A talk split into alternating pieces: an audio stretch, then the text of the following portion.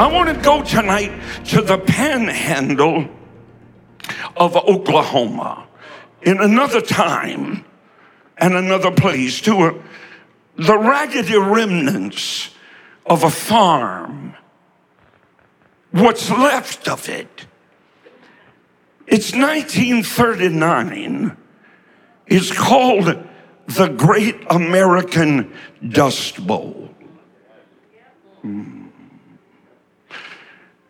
There's a leather faced farmer and his frail wife there standing on the porch of a wood frame shack. It's covered in dust up above the windows. They scan the landscape. It's flat and it's barren. They can see for 50 miles and they've seen nothing but cloudless skies for eight miserable years. There are three barefoot children. Stand beside them in their clothes made out of tattered flour sacks. I've worn those. It always, always hasn't been like this. I've been in touch with poverty.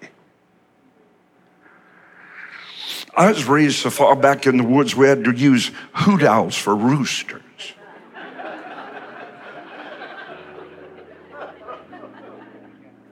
I didn't know what a June bug was. I thought they were August bugs because ours didn't show up till August. I didn't do real well in school because we were raised too poor to pay attention. I got a lot of these. You want me to stop? Children stand there, they look up and they search the bone weary faces of their mother and father for any sign of hope or help. It was April 14, 1935, that was the back breaking blow. At five o'clock in the afternoon, a cry from one of those skinny little dirty children caused those parents to come running out onto that porch once again. They looked out and they saw a churning, rolling black wall of dust. It was devouring everything in its sight. Birds dropped from the sky. Jackrabbits suffocated on that rolling, churning, relentless wall of dirt. That storm contained 600 million pounds of dust. 600 million pounds in one day after eight years of drought and dryness and hard pan dirt and no crops and no rain and no clouds in the sky. Finally, it passed. That's when all the neighbors packed up and they headed west. They went as far as Sacramento, California. They'd abandoned all hope of any rain or any relief. They'd given up like the modern church. So, the modern church, in all its dryness, to drown out the wails of pain and hurt and loneliness and brokenness and emptiness and hard pan and brass heavens they simply said, Sing louder. Drown out the cries and the moans of people who feel like It's normal for a man to want to be a woman.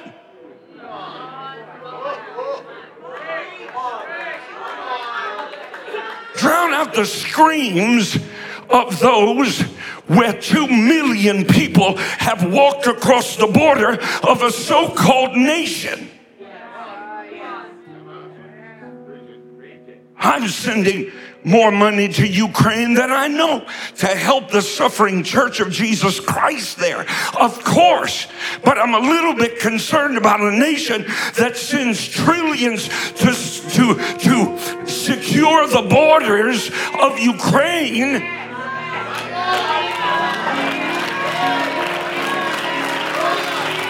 And the church says, sing louder.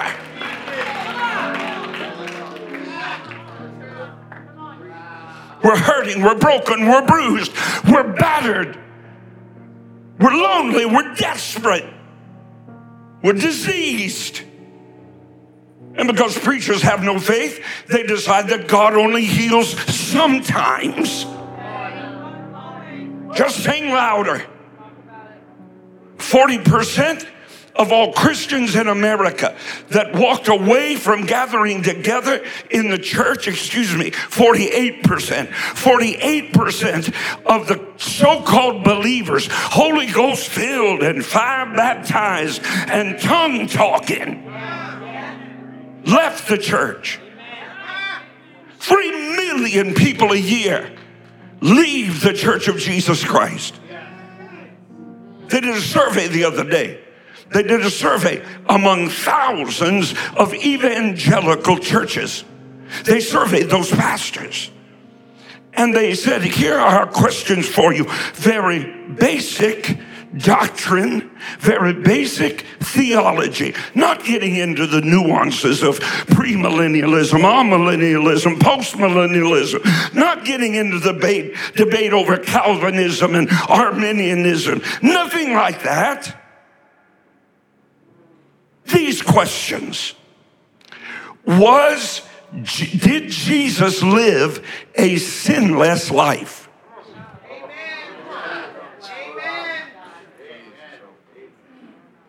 I'm not talking about the third grader Sunday school class. I'm talking about the reprobates filling pulpits. God didn't bring me back from the dead to play with it. I ain't got nobody to please but Him. 48% left the church and declare they will never come back in person.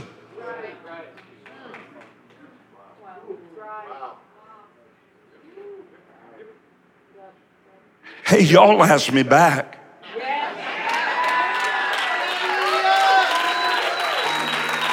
Watch this. Question number two. Now, this one you'll have to get out your theology books for. Is Satan real or imaginary? No, no, no, no.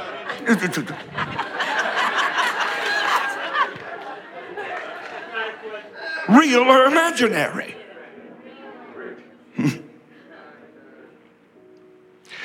70% answered both of those questions no. No. Yes, Jesus, no, Jesus didn't live a sinless life. Yes, Satan is imaginary. 70%. Of those that remained, they asked one further question Would you those that said, yes, Jesus lived a sinless life, and, you know, yes, the devil is real, not imaginary. Of those that were left that agreed with those two statements,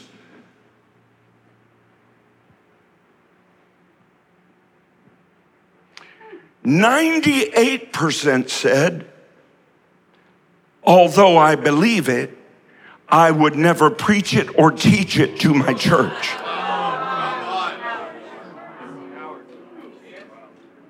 The number one question given, or eh, the number one reason given That's nice.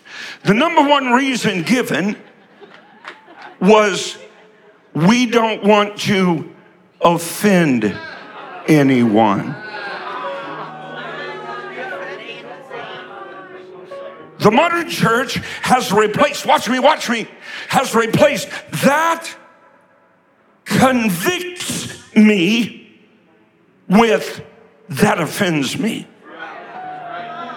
And preachers are playing, tiptoeing through the tulips, attempting not to offend anyone. Would you buy a Bible? I'll give you one free. That means 2% of the preachers in the United States of America filling evangelical pulpits will tell you the truth. 2%. There are 100 churches in this city, two of them will tell the truth about something as simple as Jesus living a sinless life and the devil being real.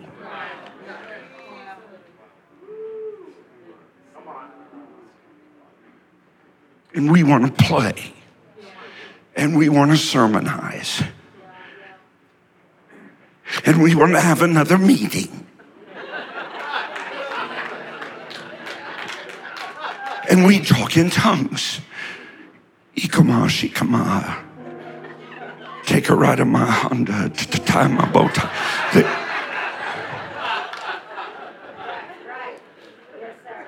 I'm gonna, I'm gonna break your bubble right now. Since, since we don't know any theology to begin with. Number one, the devil is real. Number two, speaking in tongues is not the evidence of being filled with the Holy Ghost. You don't have to clap. You don't have to clap. Because I'll tell you the truth. We got whole denominations built on when you can and cannot receive the Holy Ghost.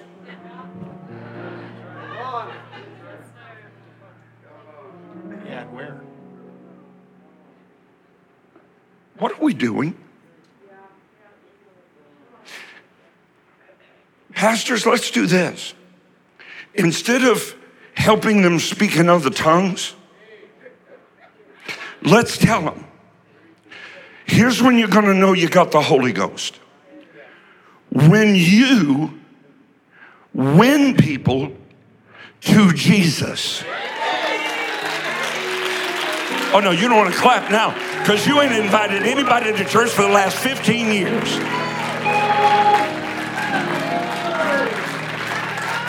We think Deborah George is an anomaly. What would happen if every one of you in your circle just shared your faith? I preached like this the other day. A little precious uh, Latino woman she, she, I, I, know her personally. She helps my wife. And uh, after that service, she she went. We keep Bibles on the front row because we have to keep Bibles on the front row because we can't even keep people bringing Bibles that sit on the front row. And I don't want to shoot them with the TV camera, and then none of them got a Bible. So we keep Bibles. She said, Pastor, I have to repent. Why? By the way, repentance is the language of revival. This, this is not the language of revival. That's not the language of revival. The language of revival, like in the Hebrides, where two sisters in their 80s one of them blind her entire life, the other bent over almost double got together and began praying for five hours a night. Two sisters in the Hebrides. And it got so violently powerful in a move of God that people would fall down on the ground, people, and give their lives to Christ with nobody preaching the power of the living Christ became so blessed, so pure, so sweet that it drove men and women to their knees in parking lots that had never even heard the gospel. My great God. It takes 100 churches $100,000 to win one soul to Christ.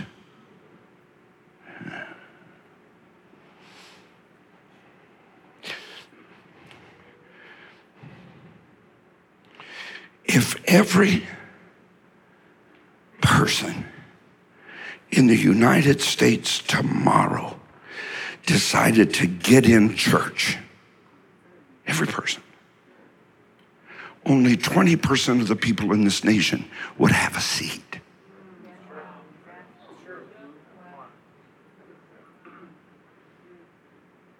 They got out there, that dust was rolling. That little child cried out mom and dad came running through the dust and they looked out on the horizon.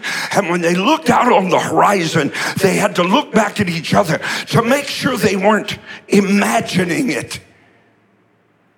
And suddenly they saw it, both at the same time. Huge storm clouds, purple, blue, magenta. Finally, they could begin to smell moisture in the air.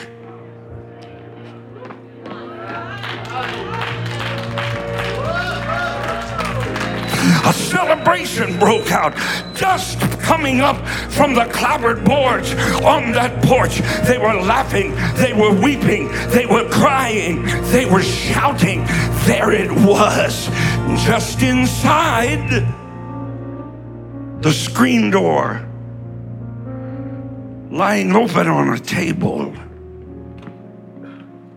was a King James version of the Bible it was mysteriously opened to the second chapter of the book of Joel. Two verses were underlined in pencil.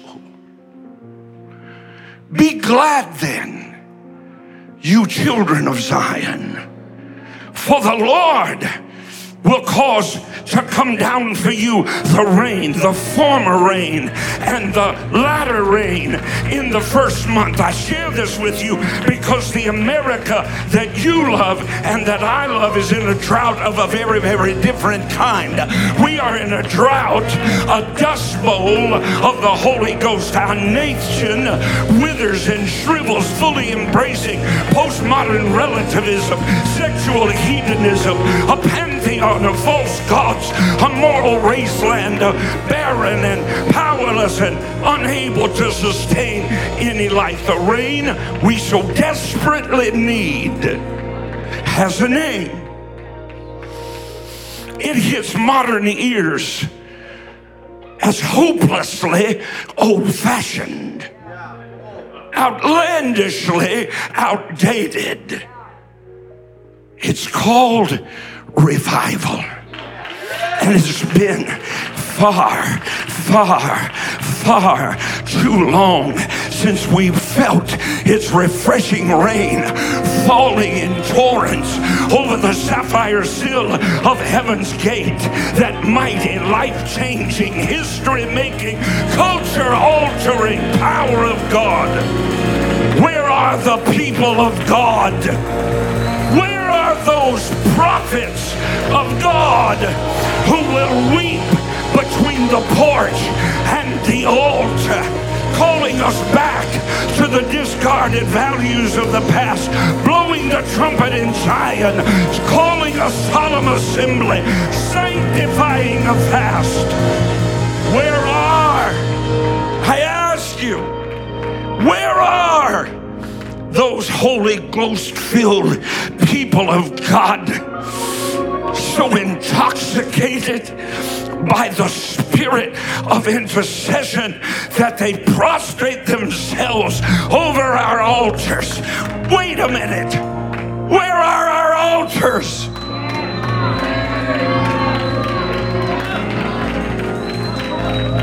I went to one of the biggest churches in America. If I said the name, you'd fall in the chair. The pastor said, I memorized your sermons. I preached them over and over. And he went to reciting sermons that I had preached 20, 25 years ago. He said, I, I followed you my whole life. And he kept it a good secret. But he said, I want you to come and I want you to preach for me. This is our sanctuary. I said, I, would call it a tabernacle. I wouldn't call it a sanctuary. A sanctuary is where you go to hide.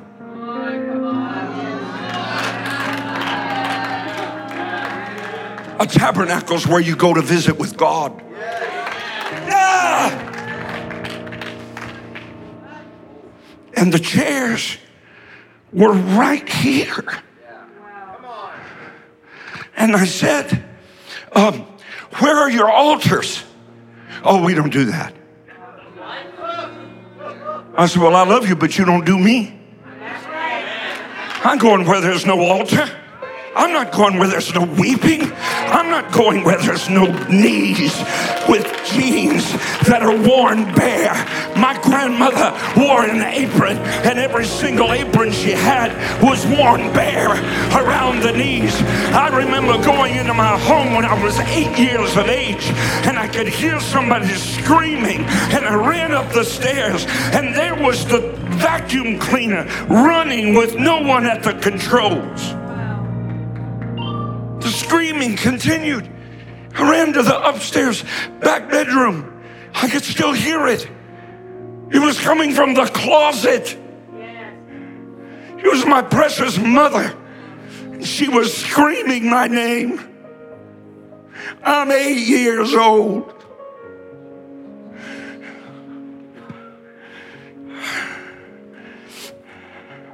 My biggest sin, I guess, was one time I stole a hockey puck.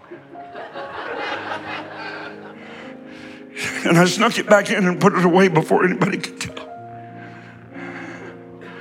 I understand stood the convicting power of God to the point that I was a baseball pitcher in Little League and my, my coach came up to me and he said, uh, look, you got a really good arm, but what, is there something in your eye? I said, why? He said, you keep going like this before you throw the ball. I was ashamed to tell him. I was praying. And good Baptist boys, they're taught you close your eyes when you pray.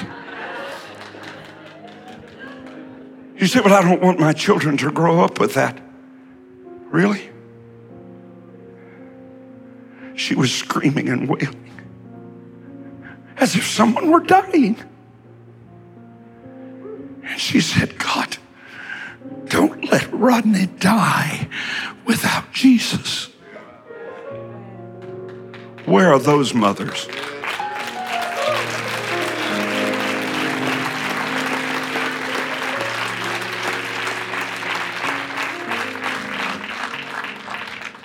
Where are those paralyzed? I think he's in travail.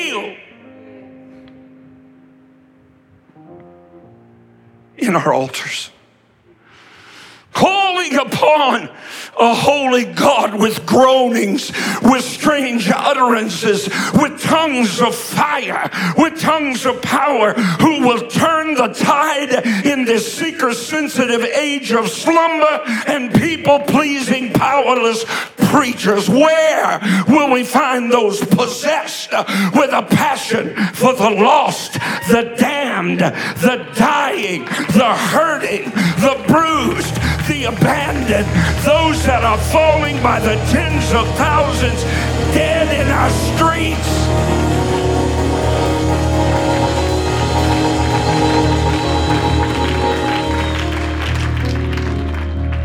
Who is there? Where is Benaniah? Where is Benaiah? Who among us will charge into a pit on a snowy day and slay a lion, a false doctrine? with its industrial complex of entertainment Christianity. Second Chronicles 7:14 I find to be instructive. If look at it. If if I spent 3 months trying to get past if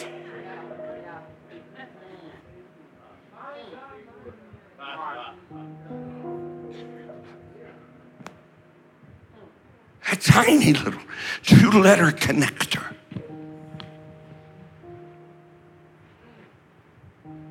Ties all of Christianity like the red rivulet bloodline flowing from Genesis to Revelation. If, here's what we do not seem to understand about God everything He does in the earth is conditional. Otherwise, everybody would just be saved.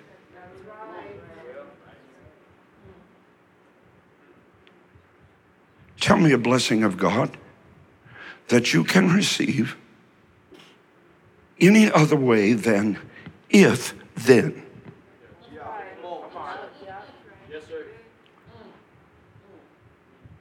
It doesn't say, it shall be given to you, good measure, heaped up, pressed down, shaken together, shall men give unto your bosom. It doesn't say that. It says, give. And if you give, then.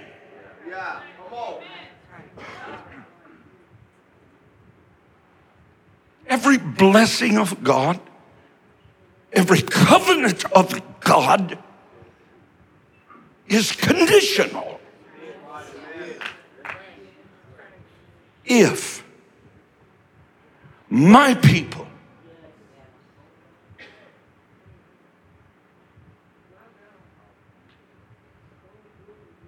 called by my name, I want to preach every line of it.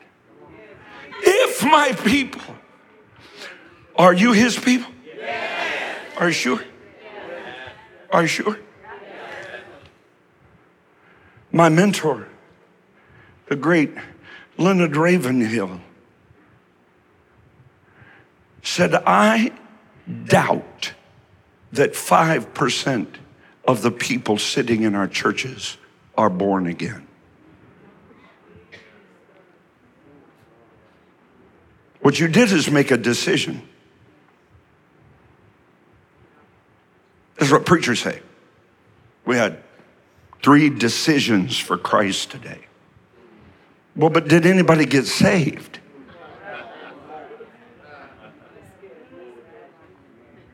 A, de- a decision is a conclusion that is reached after consideration.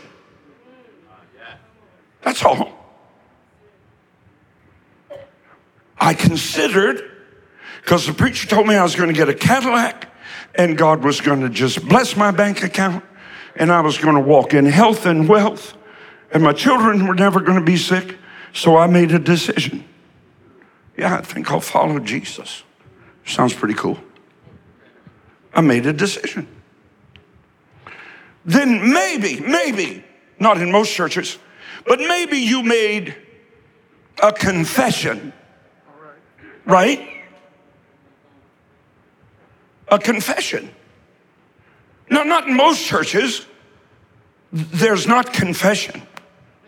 Because confession is an admission of guilt.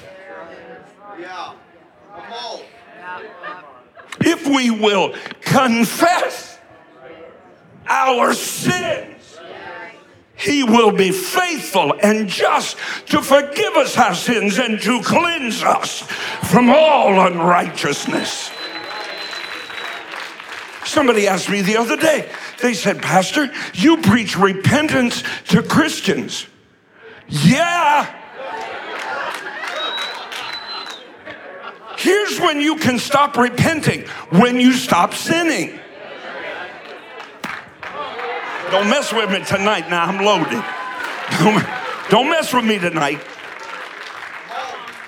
because you have been duped by the false doctrine that repentance is a bad thing, that confessing your sins is a bad thing. And you need a Bible because your Bible said it is the goodness of God that leads us to repentance. My great God. But you're still not saved. You made a decision, you made a confession, but you haven't been converted. Conversion is to change one thing into something else. It's called you shall become a new creature. Creature, watch me a new species of being that has never existed before. Different in every essential detail and quality. God did not save you so you could try to be better. I, I ain't getting no shouting in here now. I better get back on prosperity. Huh? You want to grow up? You want revival? You want to get out of nursery school Christianity? Oh, I'm born again, spirit filled. No hunger for the word. When you get what I'm talking about, you won't have to try to be in the word. You'll have to try to stop. You, if you get the Holy Ghost, if you if you get baptized in the Holy Ghost, you will be winning the waitress to Jesus before you get out the restaurant. You will be handing out tracts at every drive through window.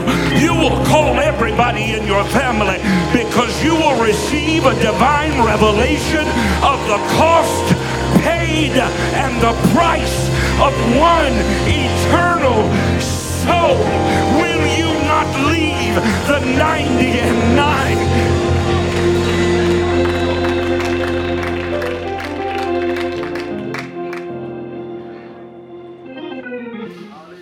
Are broken hearts? Would I have gotten booked? Probably here, but nowhere else. If I'd have said, okay, on my night, it's going to be burden night. We're going to pray. See, some of you don't even understand. Well, I want wealth. Do you want its burden?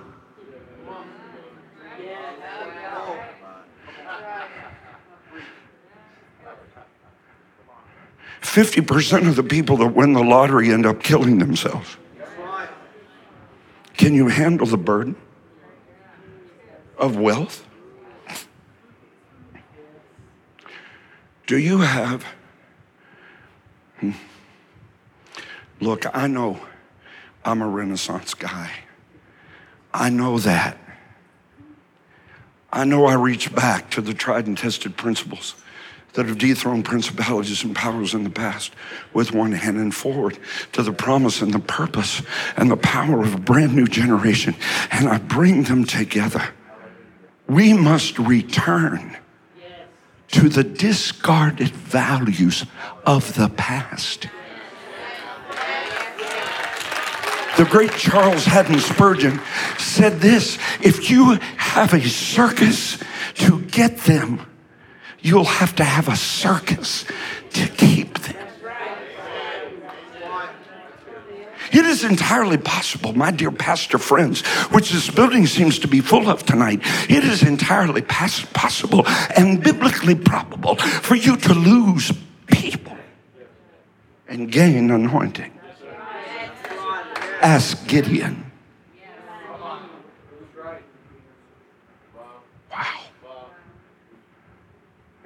I'm, I'm trying. This is the mandate of God Almighty. This is the mandate of the living Christ, his clarion call to raise up a culturally incorrect army of redemptive change here and now in Florida before we're forever doomed and they're forever lost. Revival if. Only if my people, called by my name. Four part prescription. Most people bail on part number one, will humble themselves. Humble themselves. Hmm. Humble themselves. We lose more on the next step. Pray. Why won't people pray? The average Pentecostal preacher in America, you City Harvest Network preachers, prays eight minutes a day. No wonder we have so many failures. God give us some prophets and fewer profiteers. Write that down. My pastor said, if I die with a dime, I have broken my covenant with God.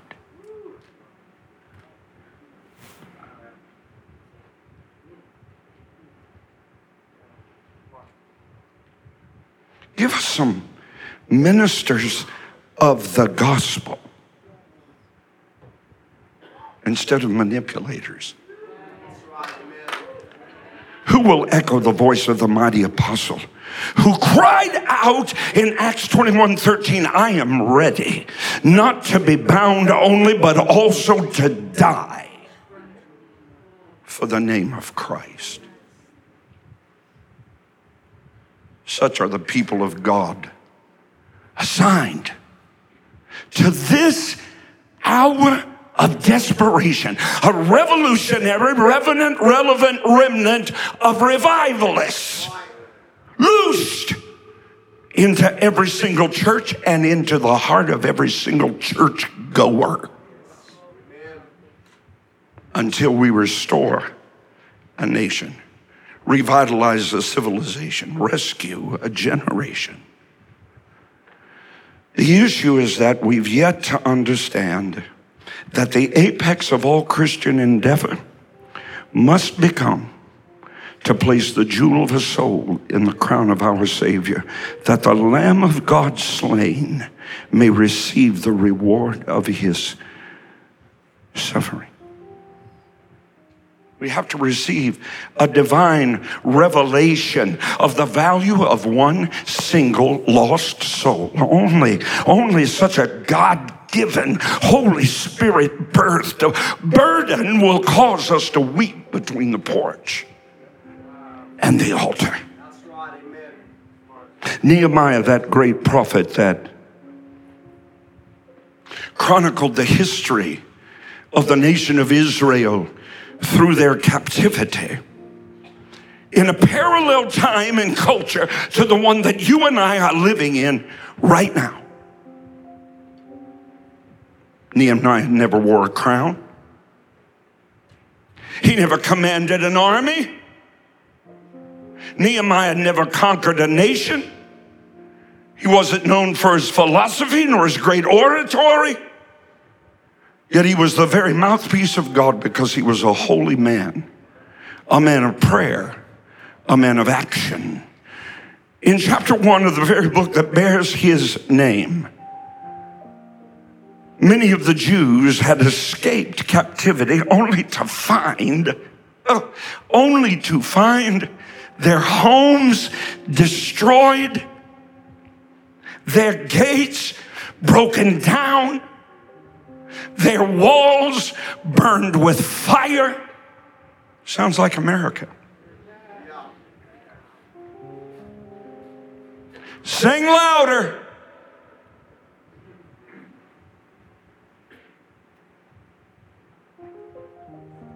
He got to the point in verse 4, he just couldn't take it anymore.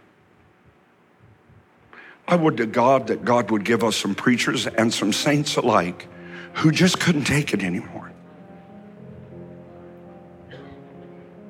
There's a problem in America, it's this ungodly affluence. Did you catch that? We got the best doctors, the best lawyers. We got the best food. We got the best economy in the world, at least for a while, till China gets ahead of us.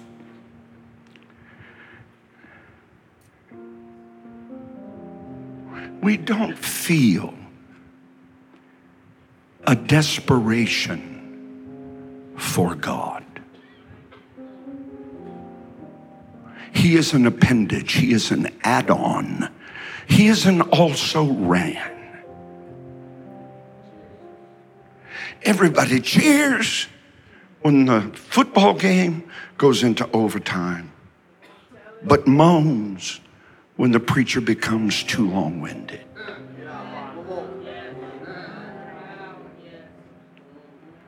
We'll pay $6 for a cup of coffee and sit on our hands when we need to give a missionary offering. He couldn't take it anymore. In verse 4, your Bible records that when he heard that Israel was in such weakness and such devastation, have you looked around the modern church?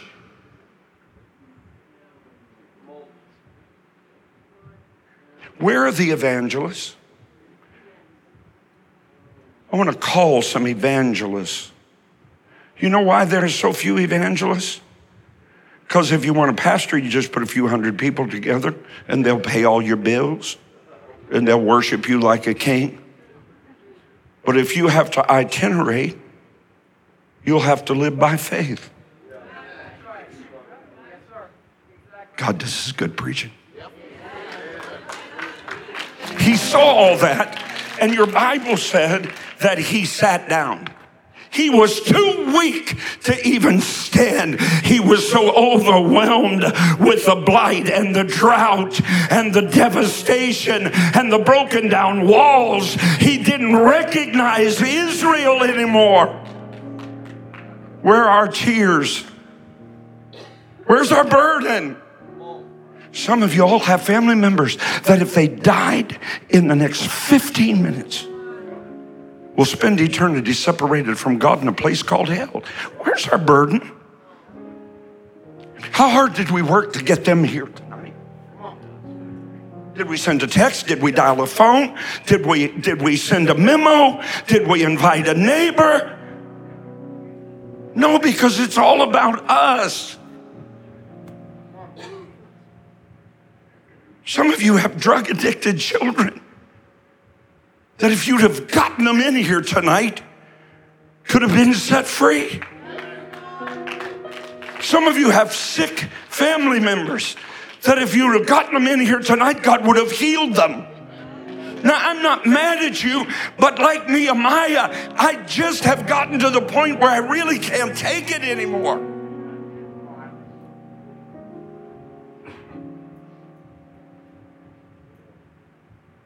You know what he did next, Miss Deborah? He wept. He wept. How many modern prophets in America do you see weep? They're too busy doing some slick offering. There are no tears. He wept, Alan like you do.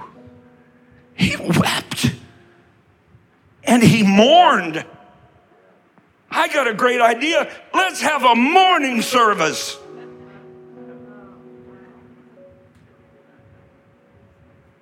That's what I grew up with.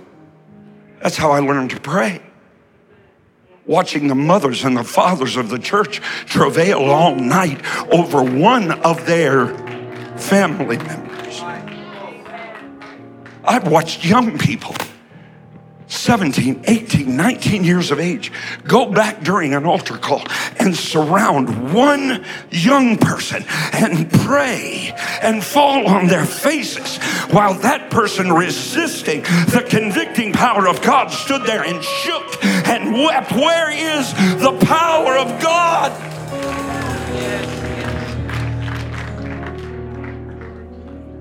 He prayed. He prayed. Give us such a burden, God. Listen to that Pentecostal prophet Joel's admonition in chapter 1, verse 13. Here's a great clarion call howl in the altar, lay all night in sackcloth. I'll see it. In my day, I'll see it. I have that promise. I need somebody to shout that's had enough of empty hearts and empty altars. No, I need somebody to shout that's had enough. I need somebody to cry out to God. I, I need somebody to lift up your voice and howl between the porch and the altar. I need somebody that understands the sackcloth of repentance. I need somebody, God Almighty, bring me back from the dead. We're not here to feed fantasies. We're not here to tickle fancies. I've come to see the church rise up from the boiling cauldron of ecumenicalism where everything's a church and everybody passes as a preacher. The church is nothing unless and until it becomes a catalyst of dynamic life change. Tonight, we set our collision course with the forces of darkness. Tonight, we take our families back. Somebody start crying out, Devil, let my family go. Tonight we take this city back. Tonight we commit to the irreplaceable doctrine of the born again experience and the mighty baptism in the Holy Ghost. Tonight we lose ourselves from the restraints of religion and ritual. Tonight, we lose ourselves from demonism and denominationalism, from every sect, from every superstition, from terror and timidity. Tonight, we weep between the porch and the altar. Tonight, we take it back. Tonight, we tell the devil to loose his hold on every one of us. Loose our minds, loose our bodies, loose our hearts to pray. Rend our hearts and not our garments. Break our hearts and give us a burden. And tomorrow we'll change the world.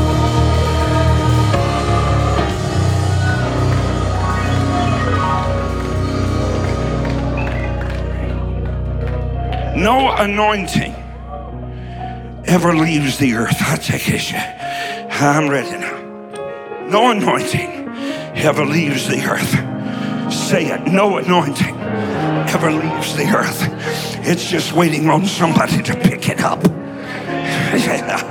Mantles are lying all around you. Anointings are at your feet. And we walk past them in some kind of personal parade, a personal benefit to get our flesh something we think it needs.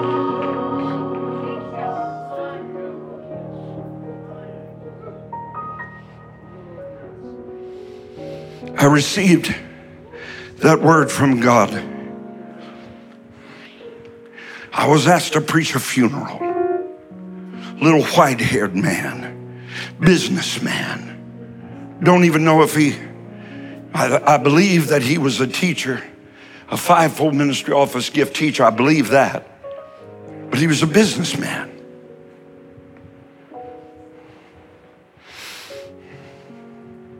In 1979, we had one of the fastest growing Baptist churches in the country. I told Bishop Bismark, I said, you know, we started with 17 people in my backyard, in my parents' backyard. Clint Brown lived in that house. 17 people. Only five of them were not my family. We had no denominational backing, we had no financial backing. We, we didn't have a songbook, we didn't have an offering plate. And I just started preaching. Within eight years, we built a 180 seat building. We filled it up five times. Then we built a 400 seat building. We filled it up five times. Eight months later, we built a 1,200 seat building. And we had to go to four services six weeks after we moved into it. And before we moved out of it, a little over a year later, we were having five services. And wait, wait a minute. Wait a minute between the time that I was 20 years old and 28 years old, we moved into and filled up a 5,200 seat building in eight years. COVID was a curse. We have to break its power.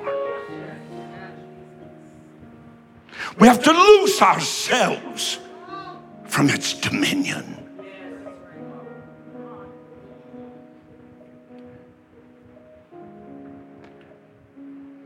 In 1979, my sister had an automobile accident, drove a femur bone through her pelvis, lodged it in her womb, and she was eight months pregnant.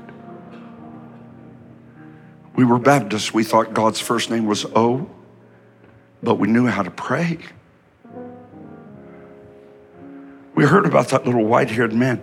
He had a ministry up the road from here for a long time. And what was that, Silver Springs or something like that?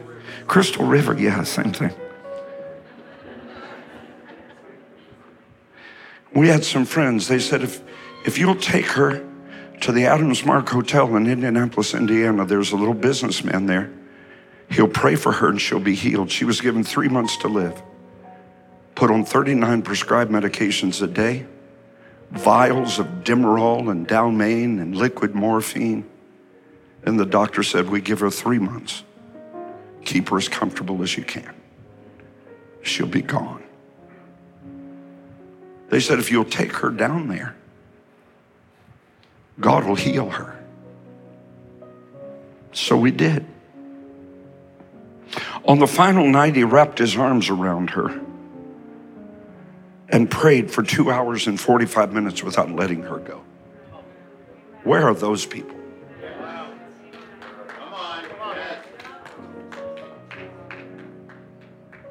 Two hours and 45 minutes. Weeping. 300 Bible college students threw folding chairs out of their way and got on their faces. Some went over the wall and pounded the wall while he was praying to support that anointing. One girl, two hours and 45 minutes. When's the last time you prayed two hours and 45 minutes in a year for someone?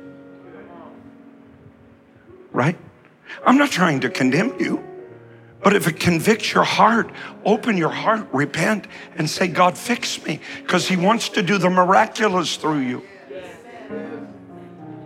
the end of two hours and 45 minutes, her leg went out backwards at a 45 degree angle. Myself and two other men taller and heavier than me, got on her little 92 pound leg, frame leg, and suspended their weight on it. Exhausted, they could not get it to move as she was screaming, Don't let him take me. Don't let them take me. They're trying to take me. Demon power is real, churchgoer.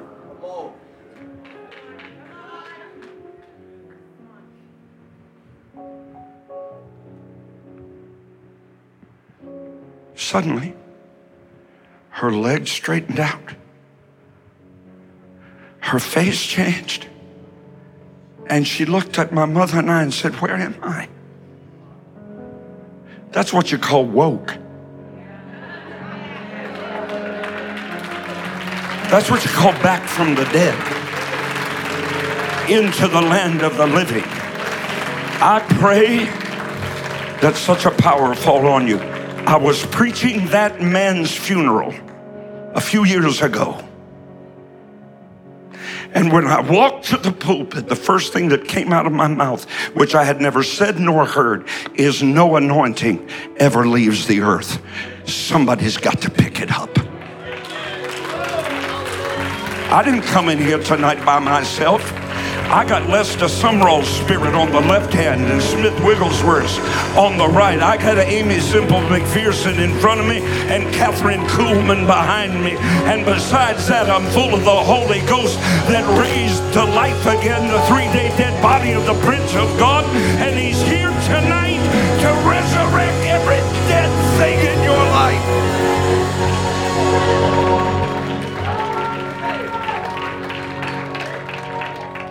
Brother Sumrall was in Central America. He came across a witch doctor. He had a bullfrog in his hand. A bullfrog is a satanic symbol, in case you didn't know that. And he was dripping his own blood and mixing it with alcohol in the mouth of that bullfrog, and he'd close its mouth and then he'd whirl and make incantations to demon spirits. And Brother Sumrall walked up to him and he said, On Tuesday, we have counseling at our church.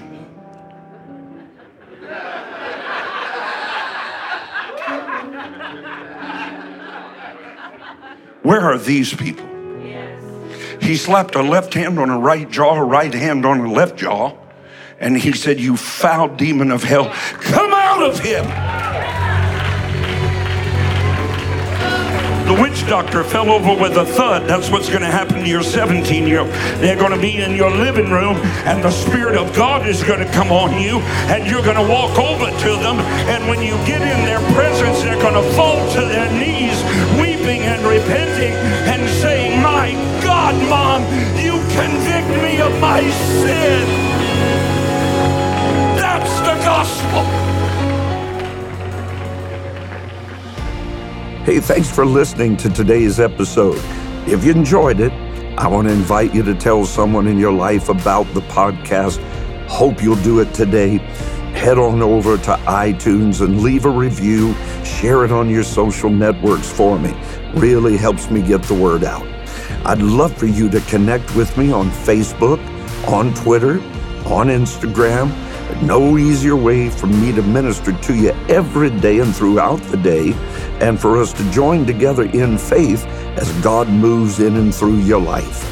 You can find links to all my pages at rodparsley.com. God bless you now, and I hope you'll listen again soon.